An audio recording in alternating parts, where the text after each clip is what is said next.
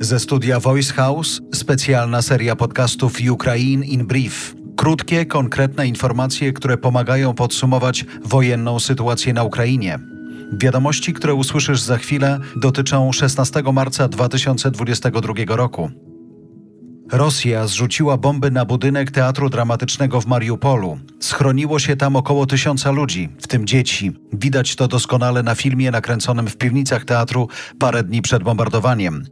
Kiedy zamykam to wydanie Ukrainian Brief, nie ma żadnych potwierdzonych informacji o liczbie zabitych i rannych w tym nalocie osób.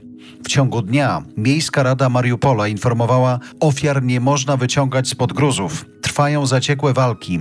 Nikt nie może dostać się do gruzów i nie wiemy, czy jacyś ludzie przeżyli. RMF cytował tak słowa jednego z deputowanych.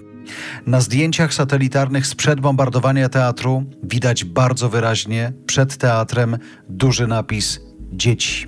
Dziennikarz BBC Shayan Sardarizadeh napisał na Twitterze tak. Cały dzień wspólnie z kolegami analizowaliśmy wiele różnych filmowych nagrań ze zbombardowanego Mariupola. Jest tylko jeden sposób, żeby opisać to, co widzieliśmy.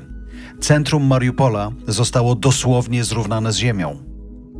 Prezydent Zełęński wystąpił w amerykańskim kongresie. Najpierw owacja na stojąco, a potem film, w którym widać najdramatyczniejsze sceny z wojny w Kijowie.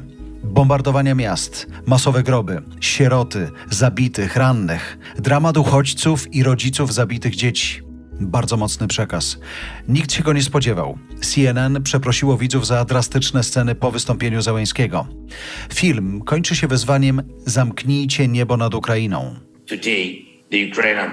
Dziś Ukraińcy walczą nie tylko o siebie, ale także o Europę i resztę świata poświęcają swoje życie za przyszłość. Putin to zbrodniarz wojenny, mówił reporterom prezydent Biden.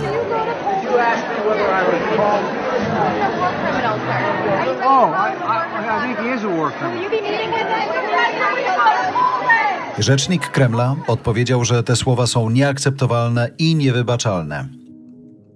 Putin podpisał dokumenty, które mają rzekomo poprawić życie Rosjan w czasie wojny w Ukrainie zapowiedział czystki.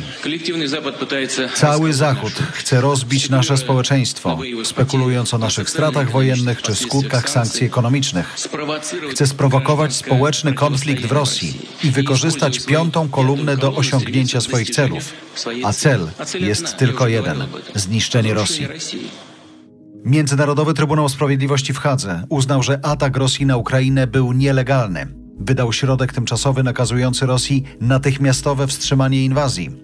Jeden z ekspertów cytowany przez Onet skomentował to tak. Gdyby okazało się, że Rosja dalej ignoruje zarówno decyzję MTS, jak i rezolucję Rady Bezpieczeństwa ONZ, nie jest wykluczone uruchomienie tzw. Tak opcji atomowej, czyli zawieszenia państwa w prawach członka ONZ.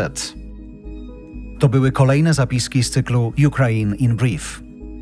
Kierownictwo produkcji Adrian Gronegliszka. Produkcja Dorota Żurkowska. Realizacja Kacper Majdan. Redakcja Agnieszka Szypielewicz i Olga Michałowska.